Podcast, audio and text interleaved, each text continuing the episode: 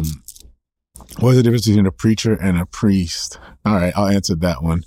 Um, a preacher is one that communicates the gospel. A priest is one that mediates between mankind and God. Um, a preacher is a speaker and an articulator of the gospel and the message of Jesus. Okay, they're preaching the gospel, so it makes them the, a pre a preacher a preacher. A priest is simply a representative. Okay, I'm going to give a short answer to that. A priest is simply a representative. They repre- a priest represents God to man and represents man to God. They're the mediator. They're the middle person between God and man, which is why now that the office of the priest is a non-existent office, because there's only one mediator now between God and man, and that mediator is Jesus Christ. So there is no priest now. He is our priest. Jesus is our priest. Christ is our priest. And so um, there's no one who stands between us and God anymore. We have access directly to God through Jesus Christ. And so Um, we need not a representative, as we we've been actually reading through all of this throughout the throughout our time in reading the scriptures. If if you've been here, you know what this is all about. This is the Read and Rant. We spend time in we spend about twenty, thirty minutes every day reading the word. OK, we spend twenty, thirty minutes reading the word, and we're just journeying through the entire scripture, because often I think the reason why a lot of us have these questions is because we've never been exposed to just sitting down and reading the entirety of the scripture. And so that's what uh that's really uh the purpose of my time. That's why I'm here. I'm here to encourage you to read the scriptures and to do it with you, and to show you how much scripture you can actually uh, get through by simply committing your time um to the reading of scripture. Um and not even that much time. We've gone through now Genesis, Exodus, Leviticus, Numbers, Deuteronomy, Joshua, Judges, Ruth, and now we're reading First Samuel. So, and hopefully what you're getting from all of this is you're getting a very broad, um, a more broad understanding of what God's will is, what God's plan is, and what the purpose of the scriptures are. C J, man, I'm encouraged by that. I'm encouraged by that. So, yeah, so I know you asked the question, what's the difference between a pre- priest and a preacher? Um, the simple, yeah, so the simple answer to that, I usually don't answer questions. It's not usually Q and A time, but I need to do more of that. What do you guys think about that? I think I should do more Q and A um, to allow maybe some time for that. Maybe I can set up a day, I don't know, just for Q and A. I don't know. We'll see. But I don't know if we're going to do that yet. But that's something maybe we can do. But um, yeah, so uh, but I've, I've yeah, so I've gotten that question before. What's the difference between a preacher and a priest? Or what's the difference between a pastor and a priest? Um, so the, the short, I'm just giving you the short answer. The short answer is a preacher is simply a communicator.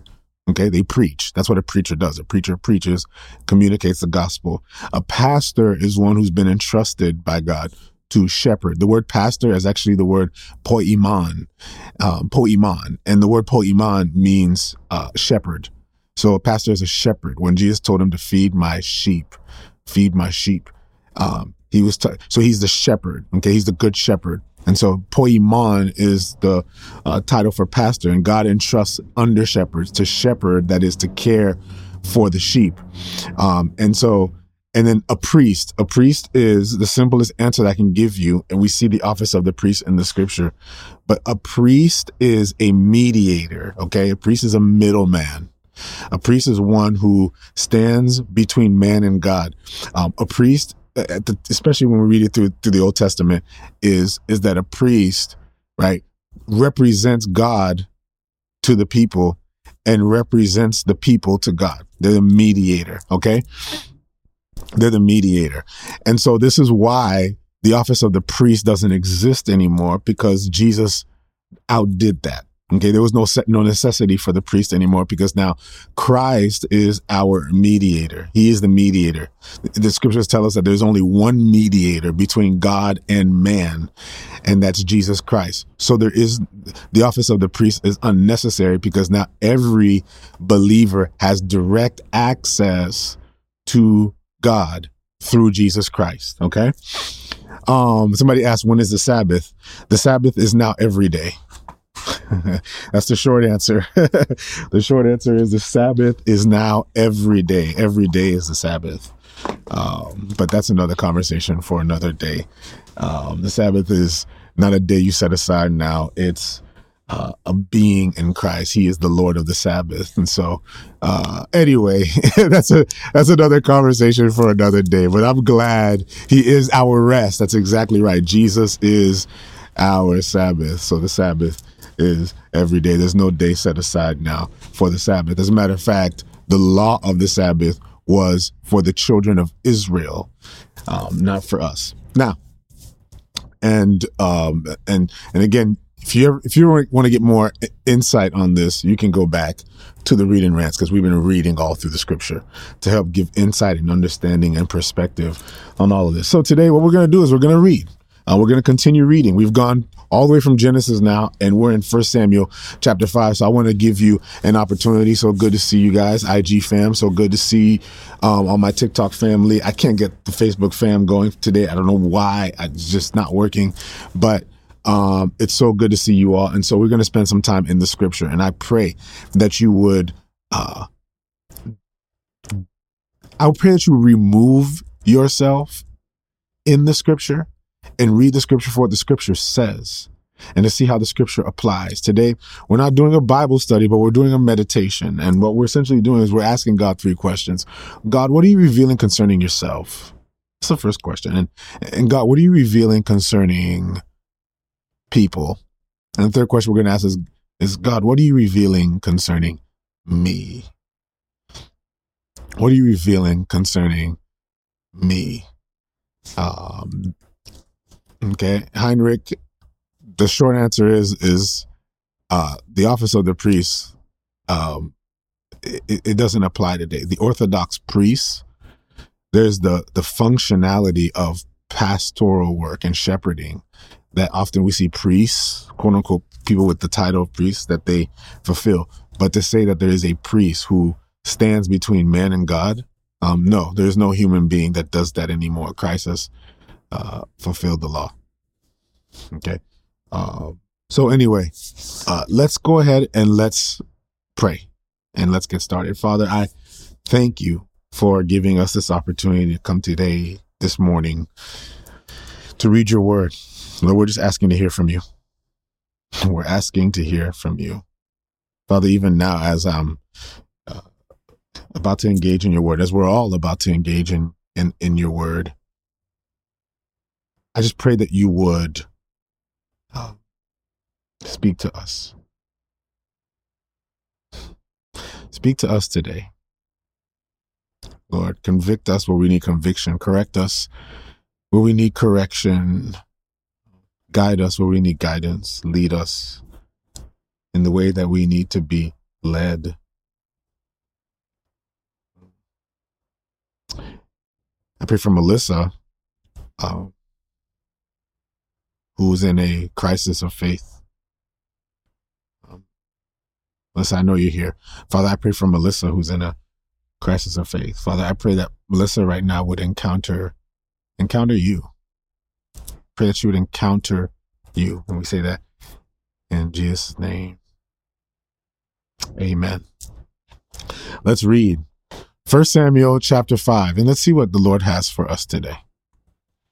First Samuel chapter five, and I'll be reading verse one, and we'll read for about twenty minutes, and then afterwards, I'm going to spend some time in reflection. We call this the read and rant.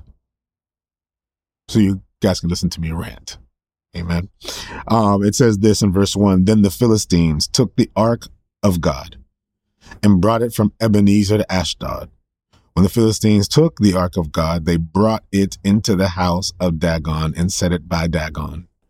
And when the people of Ashdod arose early in the morning, there was Dagon fallen on the face of the earth before the ark of the Lord. So they took Dagon and set it in its place again.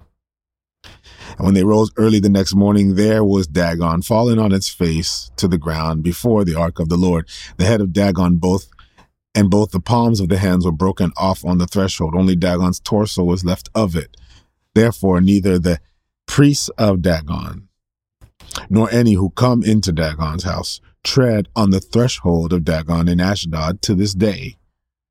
But the hand of the Lord was heavy on the people of Ashdod, and he ravaged them and struck them with tumors, both Ashdod and its territory. And the men of Ashdod saw how it was. They said, the ark of the God of Israel must not remain with us, for his hand is harsh towards us, and Dagon is our God. Come back to that.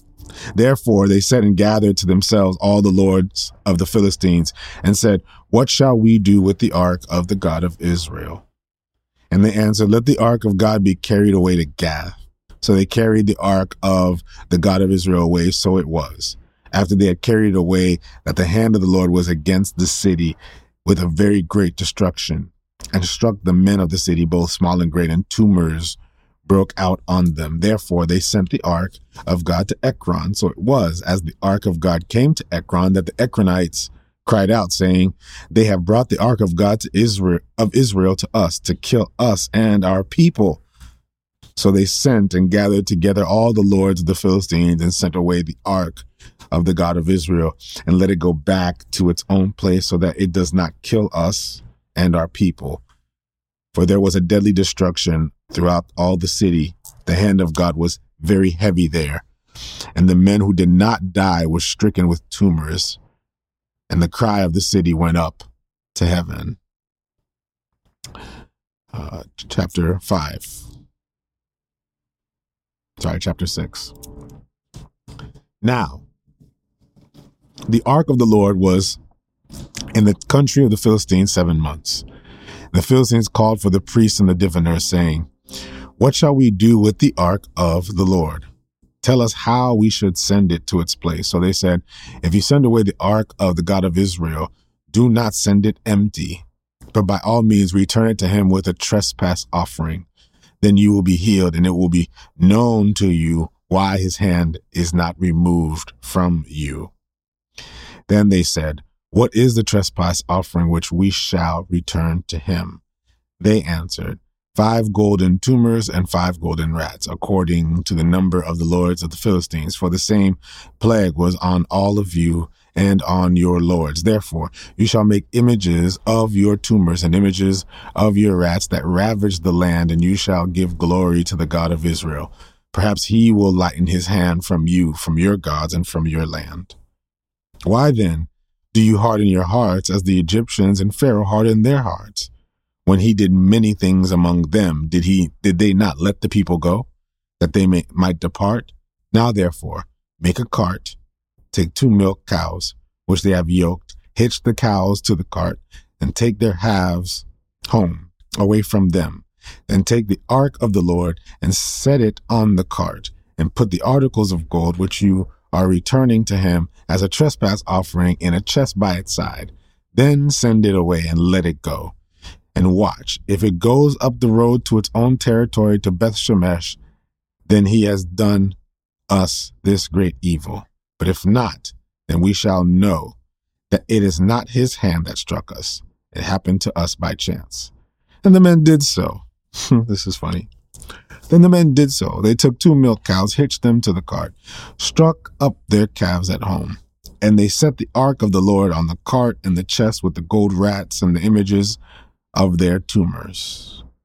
And the cows headed straight for the road to Beth Shemesh, and went along the way, lowering as they went, and did not turn aside to the right or to the left. The lords of the Philistines went after the border of Beth Shemesh. Now the people of Beth Shemesh were reaping their wheat harvest in the valley, and they lifted their eyes and saw the ark, and rejoiced to see it. Then the ark, then the cart came into the field of Joshua of Beth Shemesh, and stood there. A large stone was there. So they split the wood of the ark and offered the cows as a burnt offering to the Lord.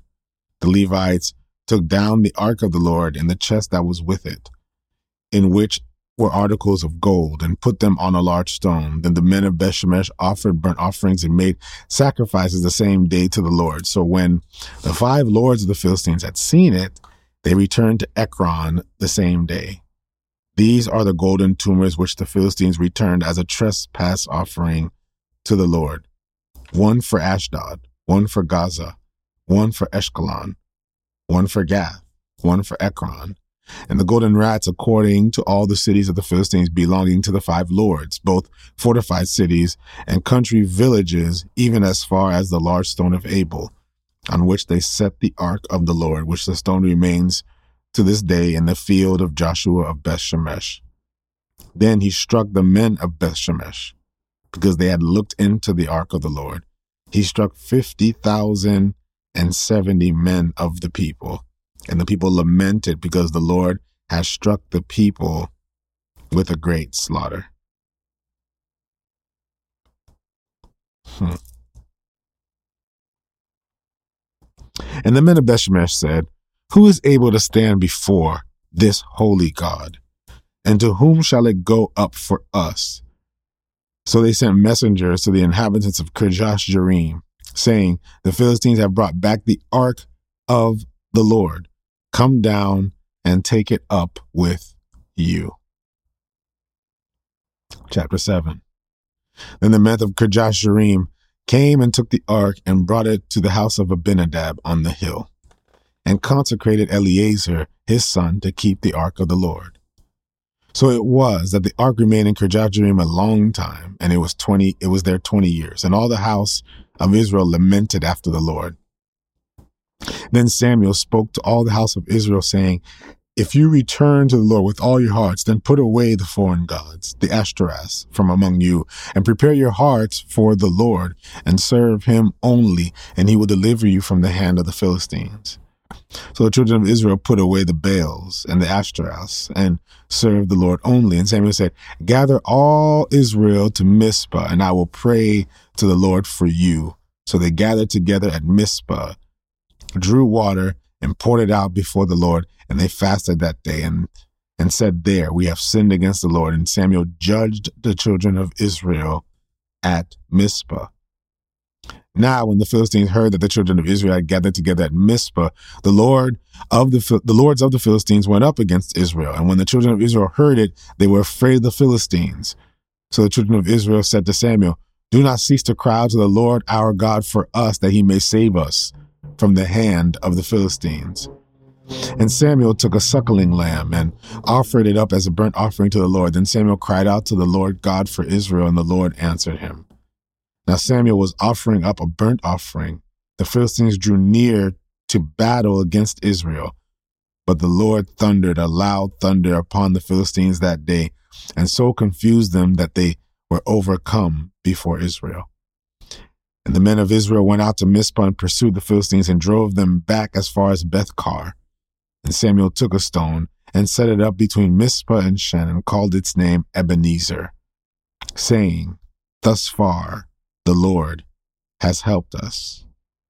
Thus far, the Lord has helped us. So the Philistines were subdued. So the Philistines were subdued, and they did not come any more into the territory of Israel. And the hand of the Lord was against the Philistines all the days of Samuel. And the cities which the Philistines had taken from Israel were restored to Israel, from Ekron to Gath, and Israel recovered its territory from the hand of the Philistines. And there was peace between Israel and the Amorites. And Samuel judged Israel all the days of his life. He went from year to year on a circuit to Bethel, Gilgal, Mizpah, and judged Israel in all those places. But he But he always returned to Ramah, for his home was there. There he judged Israel, and there he built an altar to the Lord. Chapter eight.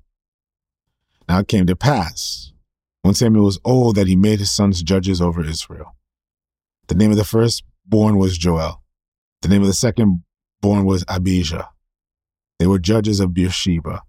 But his sons did not walk in his ways. They turned aside after dishonest gain, took bribes, and perverted justice.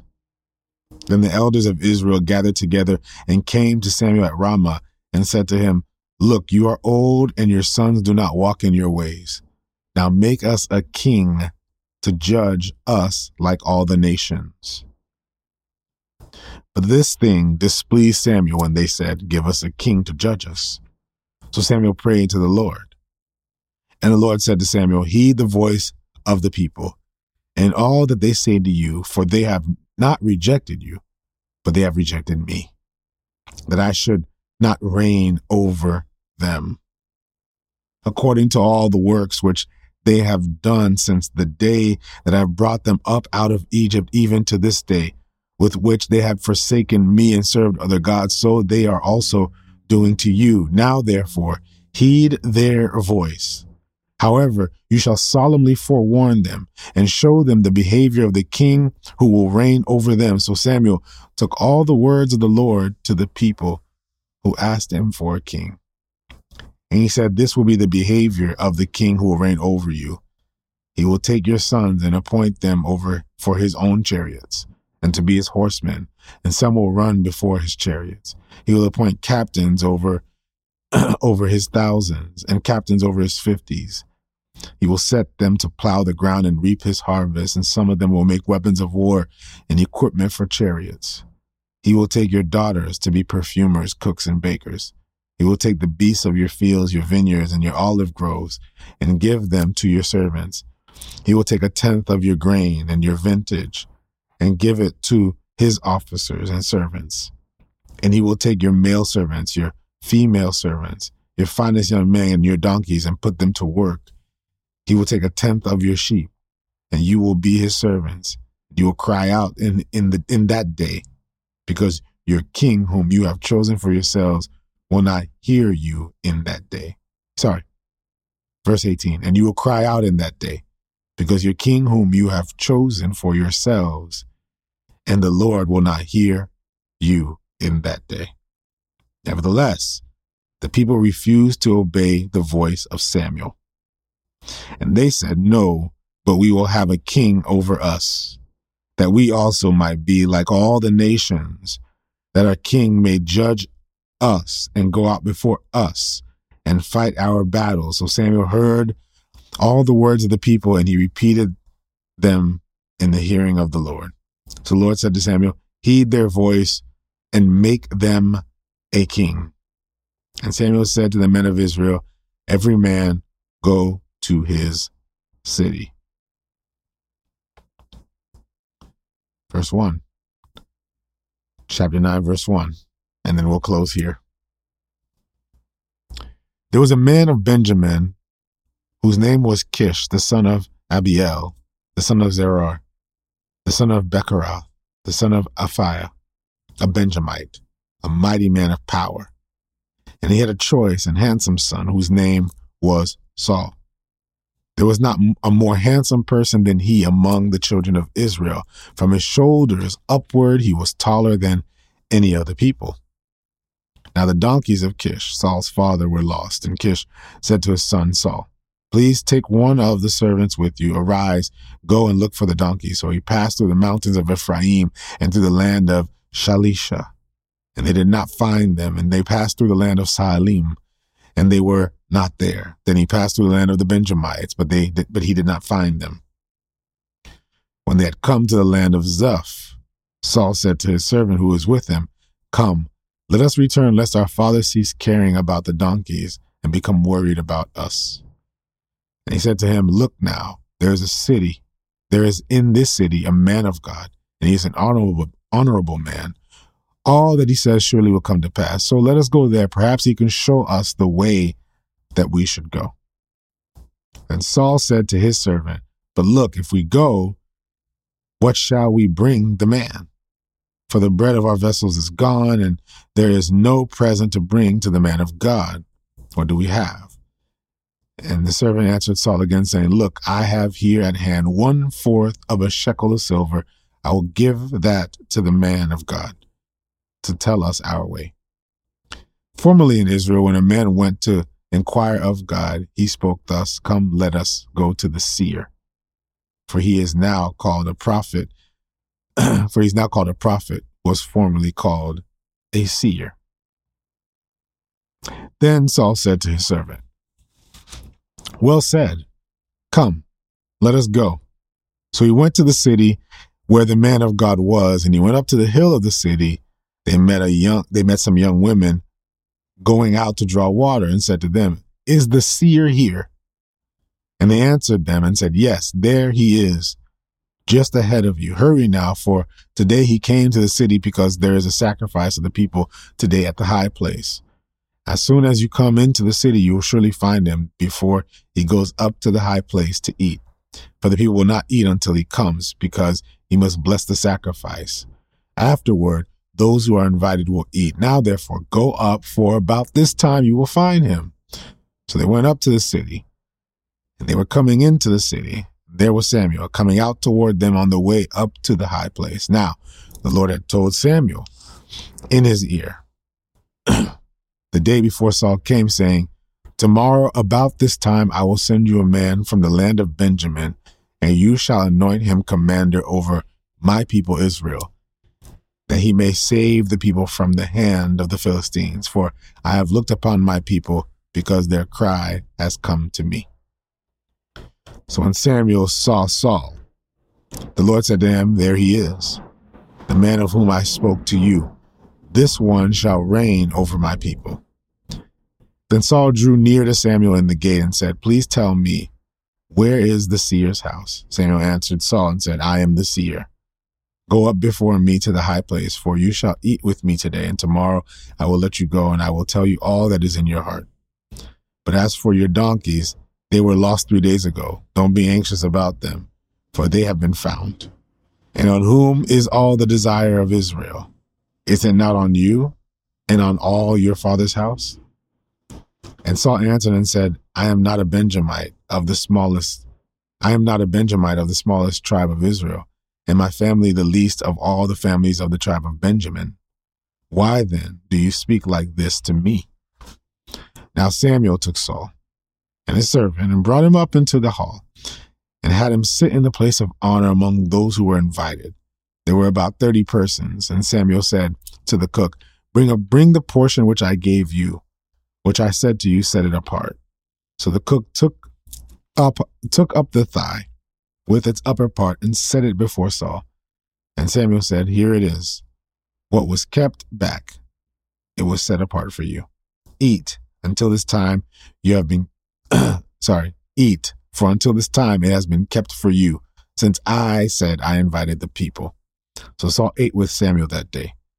When they had come down from the high place into the city, Samuel spoke with Saul on the top of the house. They arose early, and it was about the dawning of the city that Samuel called to Saul on the top of the house, saying, Get up, that I may send you on your way. And Saul arose, and both of them went outside. He said to Samuel, uh, he, sorry. And Saul arose, both of them went outside, he and Samuel. Goodness. Verse twenty-seven. And they were going down to the outskirts of the city. Samuel said to Saul, Tell the servant to go on ahead of us. And he went on. But you stand here a while, that I may announce to you the word of God. It's a good place to stop. It's a good place to stop. Um, good place to stop. Lord, speak to us today. Um, speak to us today. I'm I'm not afforded uh, a lot of time today. Um, that's right. He's never failed us.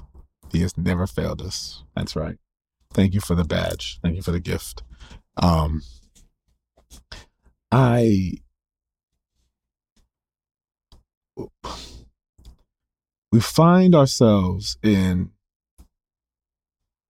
the beginning of a tension. Um, and when I say we find ourselves in the beginning of a tension, I want, I want to make sure you understand what I mean by that. God sought to restore humanity from the beginning. This narrative of ancient Israel is one narrative of the continual failure of the people that God called to restore humanity and the earth through them. He set them aside, gave them the law to become a nation of priests. So the scriptures tell, tell us that they were called to be the nation of priests. He told them, be holy, for I am holy. When he said be holy, understand that people think that being holy is about how you dress, the clothes you wear, whether you got tattoos or not, or jewelry or not. They think it's about simply the way you speak and the things you do. And that's not what holiness is. It's not what holiness is. Holiness was about being fundamentally separate, to be different. We just finished reading chapter nine. It's about being other than, distinct from.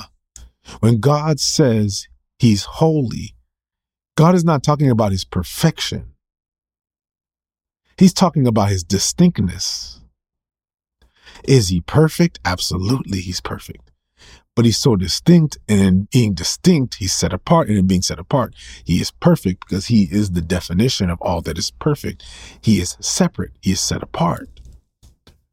So when he told these people to be holy, he told them that they need to live in a way that was fundamentally different than anyone in the world at that time. They were called into the nation, sorry, into Canaan, this land that was promised to them to be this nation of priests, holy and separate. They were called to be this holy nation. And yet the travesty that we've read all too often, and, and we're, we're, we're seeing this more and more, hey, Mark, good to see you, brother, is that this holiness that they were called to, they perpetually failed in. Not just because they broke the law, but because they had this desire to assimilate with their environment. The children of Israel, rather than changing their environment, had this desire to assimilate with the environment. And yet holiness compels us to be distinct, to be different. Does that make sense? To, to be different and to be distinct and to be other than. This is not about jewelry or tattoos or how much you read the Bible. There's a difference between righteousness and holiness. They're not mutually exclusive, but they're not the same either. They're not one and the same.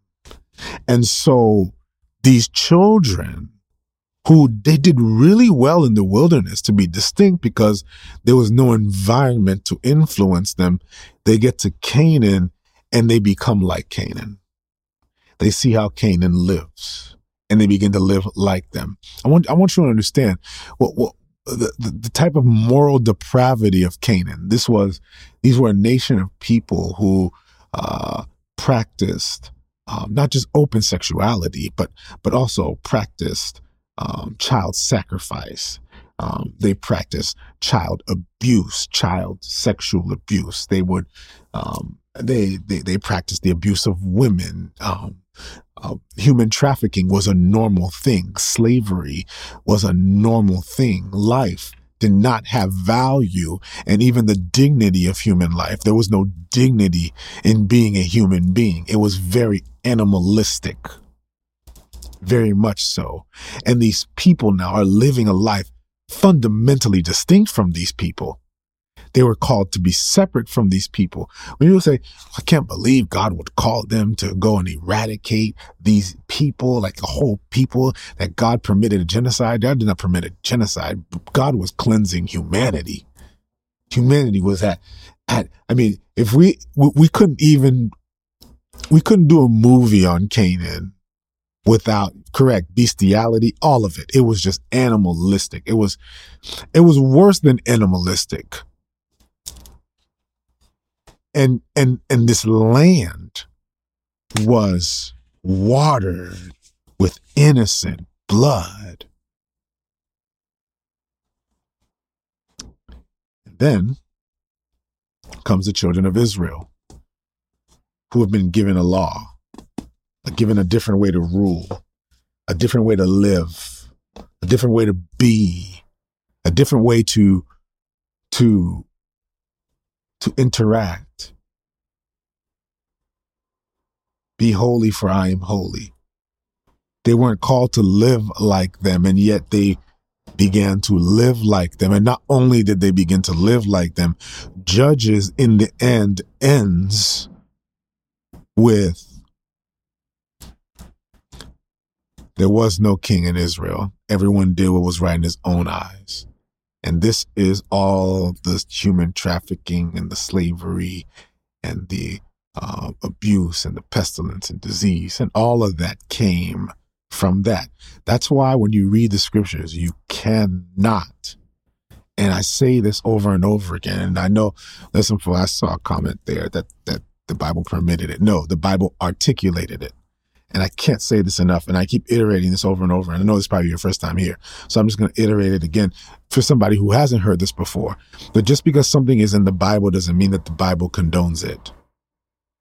If I write in a book about slavery, it doesn't mean that I condone slavery. It means that I'm chronicling what was happening in that time. And that's the problem, because I think a lot of times when people read the Bible, they read the Bible as if it is a book of rules about how Christians ought to live. And that's not what the Bible is about. Remember, what was the, um, what, what they say the Bible represents? What was it? Um, basic instructions before leaving earth. That is not what the Bible is. Okay, I'm sorry. I know you probably heard that before, but it's not basic instructions. The Bible is not an instruction manual. The Bible is a story. And that's why often we keep inserting ourselves into the Bible and we keep making it about how we ought to live and what we ought to do. And because we do that, we read it like it's a law book for religious people. And yet that's not what the Bible is. And that's why we'll see things in the Bible that are difficult. We'll see things in the Bible that are painful. We'll see things in the Bible and we'll say, look, the Bible allowed this. No, the Bible chronicled it. The Bible articulated it because that was actually what was happening in that time. Didn't mean that the Bible permitted it. It was exactly, it was the way that they lived. It didn't say that the Bible condoned it. As a matter of fact, he called, did you know that it's actually in the law that God gave the children of Israel that there were finally women's rights? Did you know that it was actually in the law of the children of Israel that there were laws to protect the poor? The concept and idea of feeding the poor and helping the poor, the concept and idea of helping those who were in need, the concept and the idea of protecting the widows and the children, of protecting the orphans. And these were, these were cutting edge ideas. These were ideas that did not exist anywhere else. And yet they were birthed through these people because it represents the law and the justice of God. We cannot look at slavery in the Bible and say that the Bible condones slavery. No, when we make the Bible a law book, then we see slavery in it and we see what was articulated in it. And then we say, well, the Bible says that this is how we ought to live. That is a lie. We need to look back and we need to step away. And that's why I've always said this, that people often insert themselves in the Bible rather than pulling themselves out and saying, okay, let me look at what this is actually saying. Because if you look at what it's actually saying, you'll begin to understand that this is the story of what God is doing through a people, that in all of this ugliness and this filthiness and this nastiness and this brokenness and in all of that, the children of Israel are called to bring change to the environment.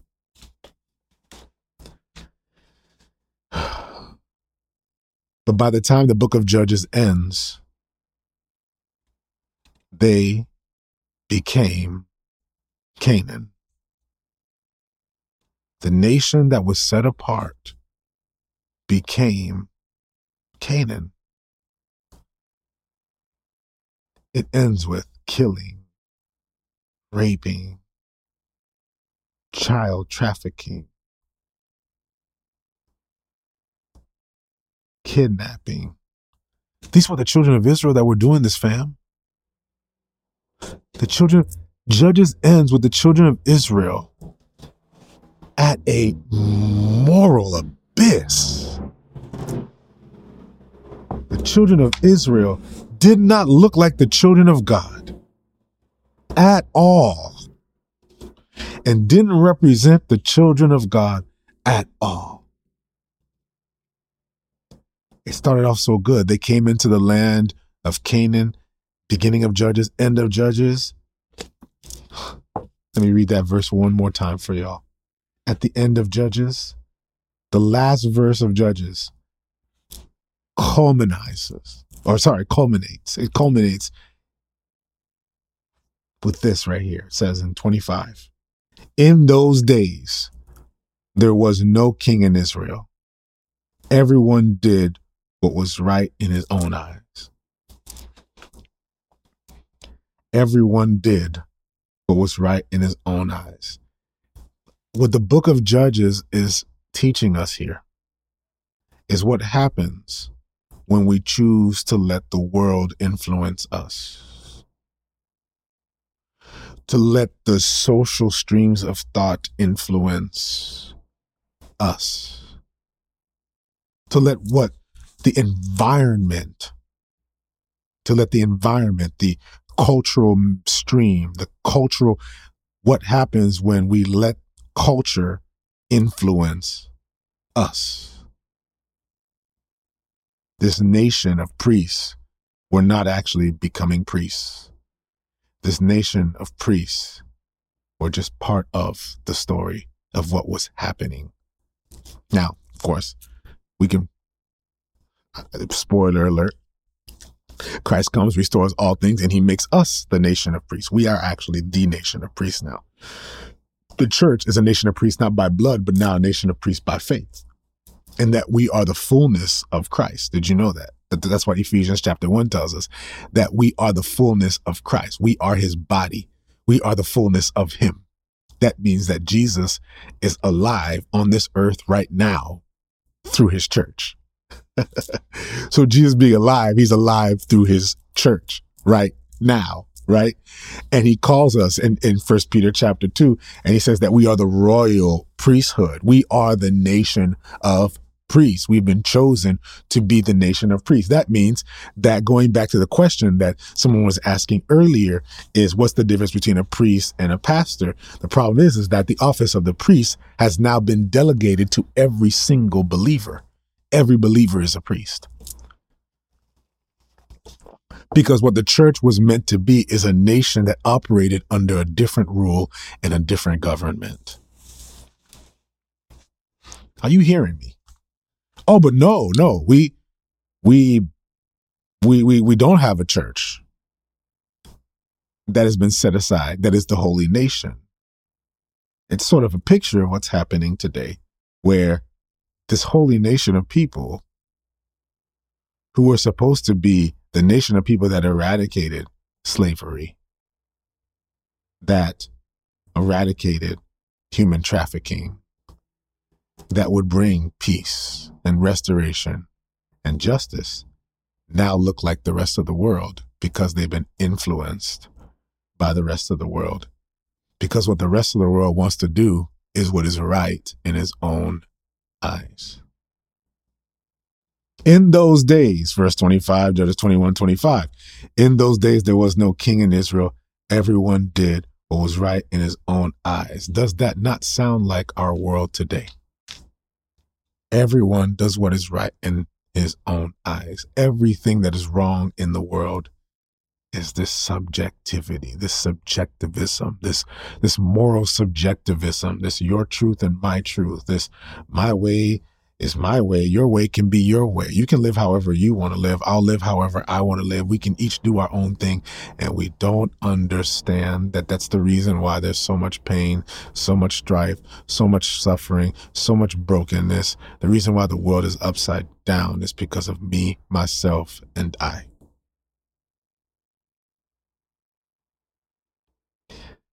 I see so many dimensions of decline, from Um, from this text and from the story we've read up to this point, of a people who've been called to this higher calling. The first part of the decline really began in, um, I'm sorry, y'all, I'm ranting, but stay with me. But the first part of the decline really began in Exodus, when the children of God willingly asked for God to prohibit himself from speaking to them, and that they would rather hear from a prophet instead.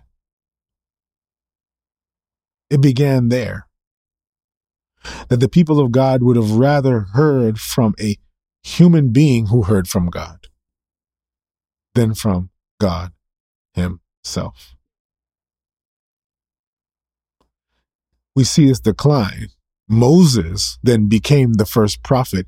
Moses became the first prophet, not because God set Moses aside to make Moses somehow higher than everyone else, but because the people, the children of Israel, who had access to God directly, chose for there to be a prophet instead of God.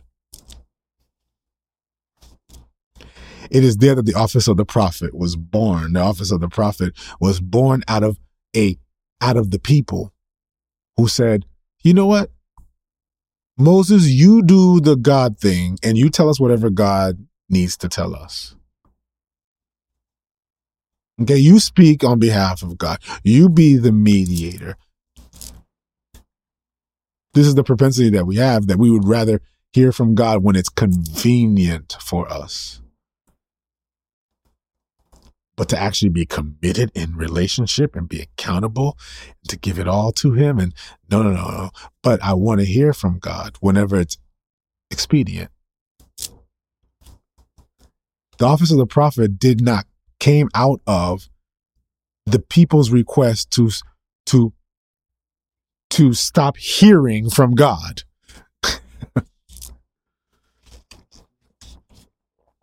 It was then that because they chose not to speak, that he became the the the, the seer. He was the seer. This is the the, the the the first prophet that we see in the scripture. And it came through the people who chose not to hear from God. Now, we see that there was a prophet, but now Moses is gone. Joshua is gone. The judges who ruled, we saw that these were... Uh, These were people who profoundly fell short of the image of what a priest or a prophet or a king would be. And yet in the end, they just chose, you know, we're going to be our own king. Everyone did what was right in his own eyes. Judges closes with that. And then the story continues in First Samuel. I said this to you guys, uh, I think two days ago, that this story is about the ushering in of a king. There's an awaiting of a king because we need a rule. We need a government. Something needs to bring order to this. There's chaos and destruction and death and pestilence and war and disease, and there's no peace. There's unrest. All this, ne- we need restoration. We need things to be brought to order. We need a government. But there cannot be a government without a king. And there cannot be a king without the prophet. And so Samuel now comes into the story. And Samuel is ushering in a king. But we're going to see that this yearning for a king was the yearning for the wrong kind of king. Wrong king. We're going to see this as we go on and continue on. But what really sticks out to me today is the degrees of separation that we see that is happening here. We saw a spiritual separation when the children of Israel willingly said, we don't want to hear from God. We want to hear from Moses. Moses, you speak to us on behalf of God, because man, God is a terrifying being to hear from. One degree of separation. Then we see now another degree of separation in this text, because Israel is awaiting a king. There needs to be a government and a rule, but Israel wants the kind of king that the Canaanites have.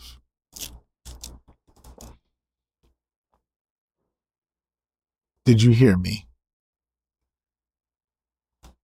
Israel wants a king. Let's look at it. Let's look at it. Um, we, what we were reading just now. I know we read a lot. There was a lot that we read through, and but this is the one thing that's really sticking out to me is is that um, we talked a little bit about the war and the the. the Um, the, the Ark of the Covenant yesterday. And I think really I got to my point there about what we're, what was happening in this text is that God is not to be manipulated. He's not there to serve you. He's not there. You, you don't get to just carry his ark around and think you're just going to win a battle. God doesn't want you to manipulate his presence. He wants you to be in his presence. And yet when his presence was being manipulated, just a quick note, when his presence was being manipulated, God said, out of the pride of thinking that if you have the ark that you'll win the battle, I'm going to allow you to lose the battle to help you understand that just because you have images of my presence doesn't mean that I'm with you. And for many of us, we think that the images of God's presence is good enough for us. This is the, the struggle that you're dealing with, Melissa. The struggle that you're dealing with, Melissa, is you're trying to encounter the presence of God through the mediating of the book and through, you know, church and through creeds and through practices. And yet the presence of God cannot be contained inside of a box. So the very representation of the presence of God is what they thought would give them the victory. And God had to show them that just because you carry my box doesn't mean I'm with you. And they lost the battle. We saw that. But then the box, once it got to the Philistines, brought disease and pestilence and all that. All that to say is that the presence of God can be a blessing for some and a curse to others. Another conversation for another day. However, we see Samuel who's judging. Samuel judges Israel. And all the days he's judging Israel, they get the victory, all that good stuff. We read it all, right? We read it. And then remember, they had the stone in between. That's where we hear the, the term Ebenezer, which is Eben Etzer, Eben, Eben, which is really the word even, which is the word rock or stone, and Etzer, meaning help, the stone that helps. Even Etzer, Ebenezer, the word Ebenezer that we get, which means thus far the Lord has helped us. That's where we get the name Ebenezer from. And and we see the miraculous power of God, that God confused the Philistines. The Philistines took off, never to come back. And now Israel has peace. Israel has peace, but then in chapter eight, they demand a king. But here's a travesty. Pay very close attention. And this is the part that's really getting to me today. And then I'm done. I'm done. In verse five, we read verse four. Then the elders of Israel gathered together and came to Samuel at Ramah and said to him, look, you are old and your sons do not walk in your ways. Now make us a king to judge us like all the nations. Samuel's getting old. Israel's been doing pretty good, but Samuel's getting old. They know Samuel's about to go, and they know his sons ain't it. They don't want to go back to not having a king or a rule or someone to judge over them. And he says to them, make us a king to judge us like all the nations.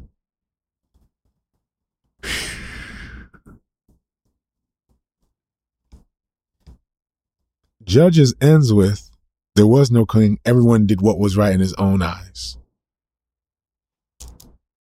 But then they want a king, but they want the king that will judge them like all the nations.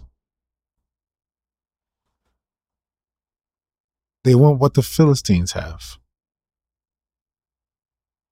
They want what the Canaanites have. They want someone to rule them like the Canaanites have someone to rule them. They, they want a government, but they want a government like the government in Canaan. They, they want to be ruled, but they want to be ruled like Like, like them, they have a king. Why can't we have a king? We want a king too.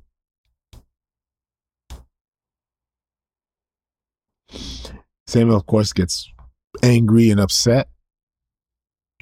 And the Lord says to him, heed the voice in verse seven, heed the voice of the people and all that they say to you, for they did not, they have not rejected you, but they have rejected me, that I should not reign over them. They wanted a king, but they wanted the wrong king. They wanted a king, but now not only have they asked to not hear from God, but now they're asking to be ruled by a man. They, they didn't, they didn't want Christ's lordship. They didn't, they didn't want the rule of Yahweh over them. No, no, no. They wanted a different government. One that's ruled like everybody else rules. They want a different philosophy. One that's ruled like everybody else. They were a nation that wanted to be ruled by mankind, by human being, by cultural philosophy, by cultural thought, by, by sociological thinking, by relativism, by everything else that we see that's going on. They just want to be ruled, but, but not God's rule. We prefer man's rule over God's rule. We want to be like everybody else because it's so much easier to be ruled by man than God.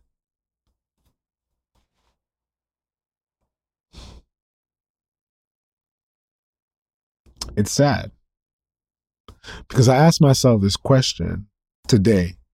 Does the nation of God want to be ruled by Christ? Or does the nation of God want to be ruled by the world? I said this yesterday. I know I'm ranting. Remember, I got no cohesive thought. I'm just reflecting. And this is my conviction today. And it was my conviction yesterday. And it's going to continue to be my conviction. I don't know why, but as many times as I've read Samuel, for some reason, this is where I'm being convicted right now, family. And here's the reality. The reality is for many of us, we who grew up in church did not grow up with Christ ruling. We grew up on a cultural philosophy that we packaged as theology. So we grew up with a way to think culturally that now dictates and rules over how the church runs. I'm going to say some things that are going to sound really uncomfortable. I get very, very, very uncomfortable with churches that find it critically important that the American flag is waving on the stage.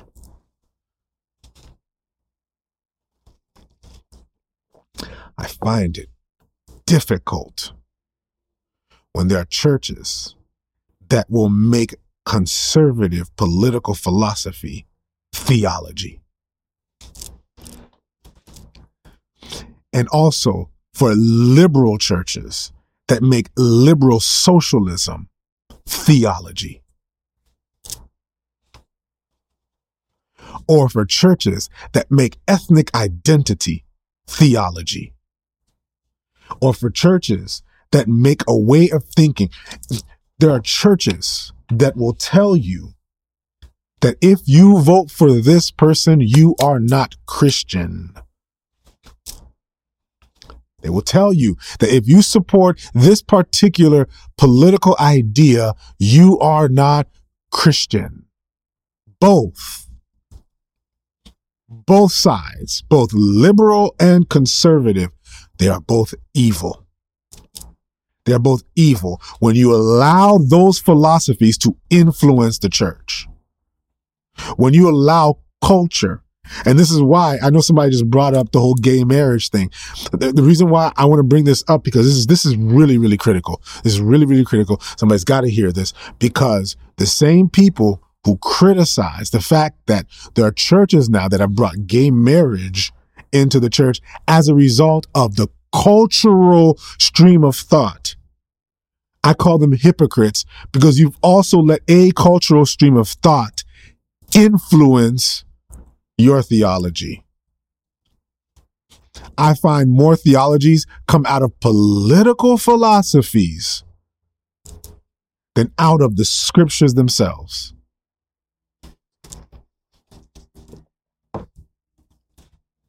when there are churches who praise and celebrate, there's something wrong in our nation of priests.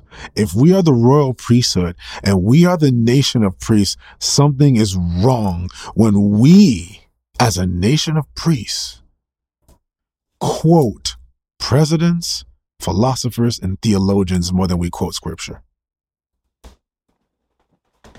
Something is wrong with that.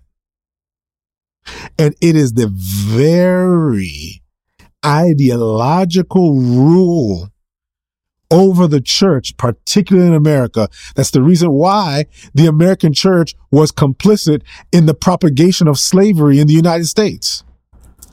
Slavery was undergirded by the American church.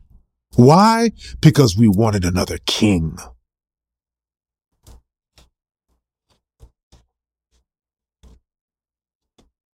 And even in Europe, when we talk about when we talk about the the the, the, the liberal communist society and, and liberal communist and Marxist thinking, when that influenced the church, it became the liberal Christianity that has now caused the death of the church in Europe. We allowed a king to rule when Jesus is king. The moment your theology is informed by your philosophy, you're not ruled by Christ anymore. The moment that your theology is ruled by your preference and how you feel and how you think the way things should be and why you think the way things should be the way they are, and because I feel like it's unfair, God don't care about your feelings. Not on the matter of justice. Not on the matter of righteousness. And the reality is, is I see a church where there are liberal Christians who are arguing with conservative Christians when both of them are wrong. Both are wrong. I'm sorry, family. I'm getting a little hot. I'm getting a little upset. I'm getting a little hot. I'm getting a little twisted. I'm getting a little bothered. And the reason why I'm getting bothered is, is I'm tired of, of, of, politics, philosophy, cultural thought coming in and influencing the church. We have let the church be influenced by another king. So my question for any church is, is Jesus king? Or are you looking for a king? Because the king you're looking for, he'll look good. He'll look good. He'll, he, he'll look the part. Saul looked the part. The scriptures tell us there's no man that looked better than Saul. Saul was attractive. He was tall. He was, there was no one as tall as Saul. There was no one as good looking as Saul. The man had it. The man had it. He had everything. And, and now we're about to see him. He's about to be um, anointed as king. Samuel has been forced to give them a king. Because what does God say here? This is the travesty. Please remember this, guys. Stay with, and I need you to pray about this. Stay with it.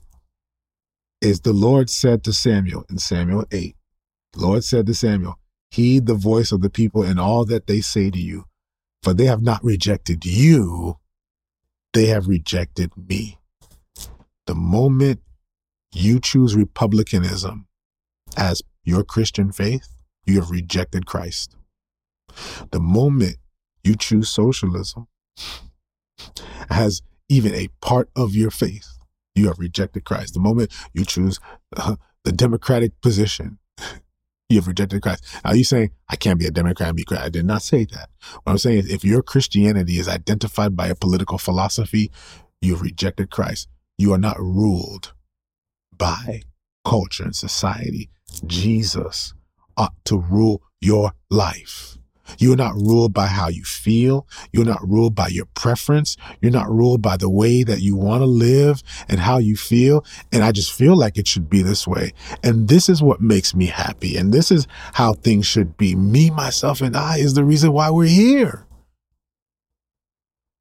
What makes me happy is the reason why we're here.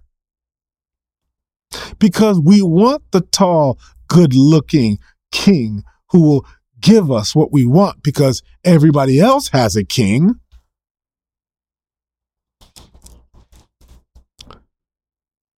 We've chosen pastors who look the part because we want a king, but who aren't the part. We've chosen leaders who look the part, but who aren't the part. I remember, and I'm going to close. I think I'm going to title this one, Wrong King. The Wrong King. You know what? The, the whole time they were looking for a king, they already had one. They already had one, but they chose and rejected him. They rejected him for another king. And I find that we all fall into that temptation to reject Christ for another king. I remember going to a church and um, and this was uh, during McCain and Obama. And I remember walking to the church and going to the service, and the pastor preached an entire message about how to vote John McCain is to vote biblically. And I went,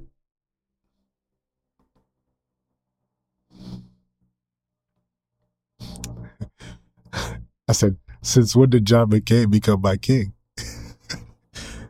Since when did voting for John McCain become the biblical vote? Wrong king. Got up and walked out. I remember uh, going to a church.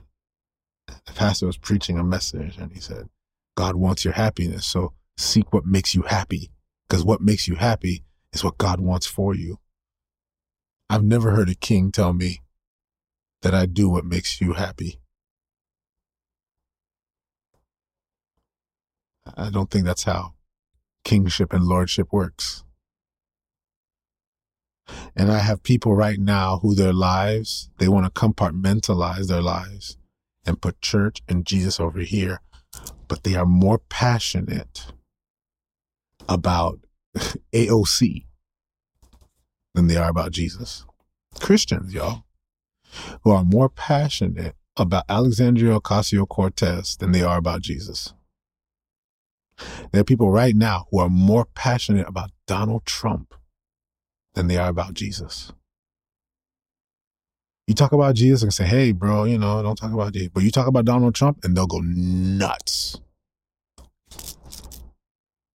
Lose their mind.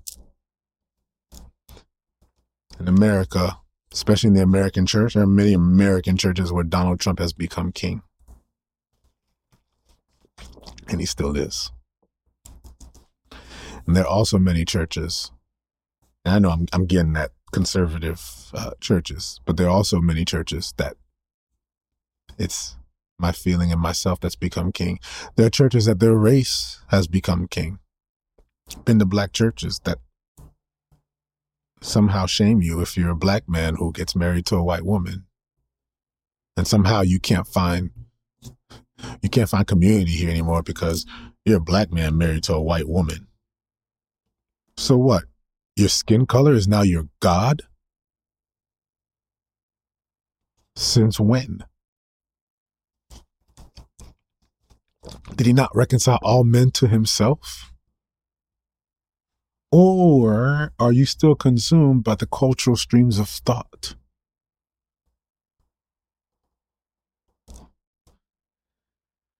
I grieve our church today. Because our church wants a king.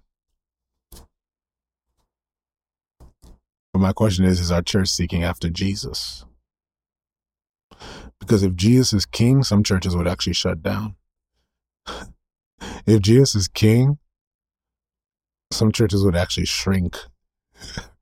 If Jesus is king, some pastors wouldn't be pastors. If Jesus is king, some prophets wouldn't be prophets. If Jesus is king, there'd be a lot of churches that just simply wouldn't exist if Jesus was king. But no, we like Saul. So give us Saul.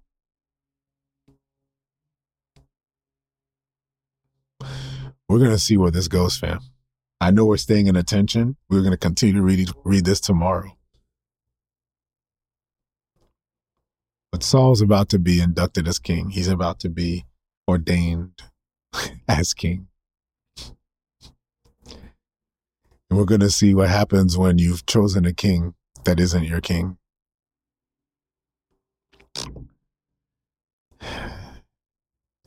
And we'll see how all creation is still groaning, waiting for the coming of the king. Father, we thank you today. Um, Lord, that you're convicting us even now that maybe we've sought the Ark of the Covenant and not your presence. Maybe we've been looking for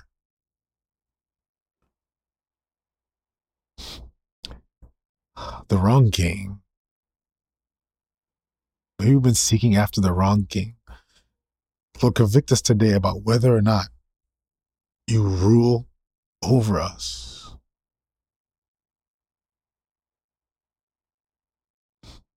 Convict us, Lord, of the places that we need to let go of and to just trust in you to rule. Lord, be king over our heart. Be king over our home. Be king over our careers. Be king over our finances. Be king over all that we do, Father. Lord, we submit to you. Lord, bless us, Lord. And as we're convicted, Lord, lead us, Lord, to the path of righteousness. Lord, give us correction where we need correction. Attune our heart and align our hearts to you.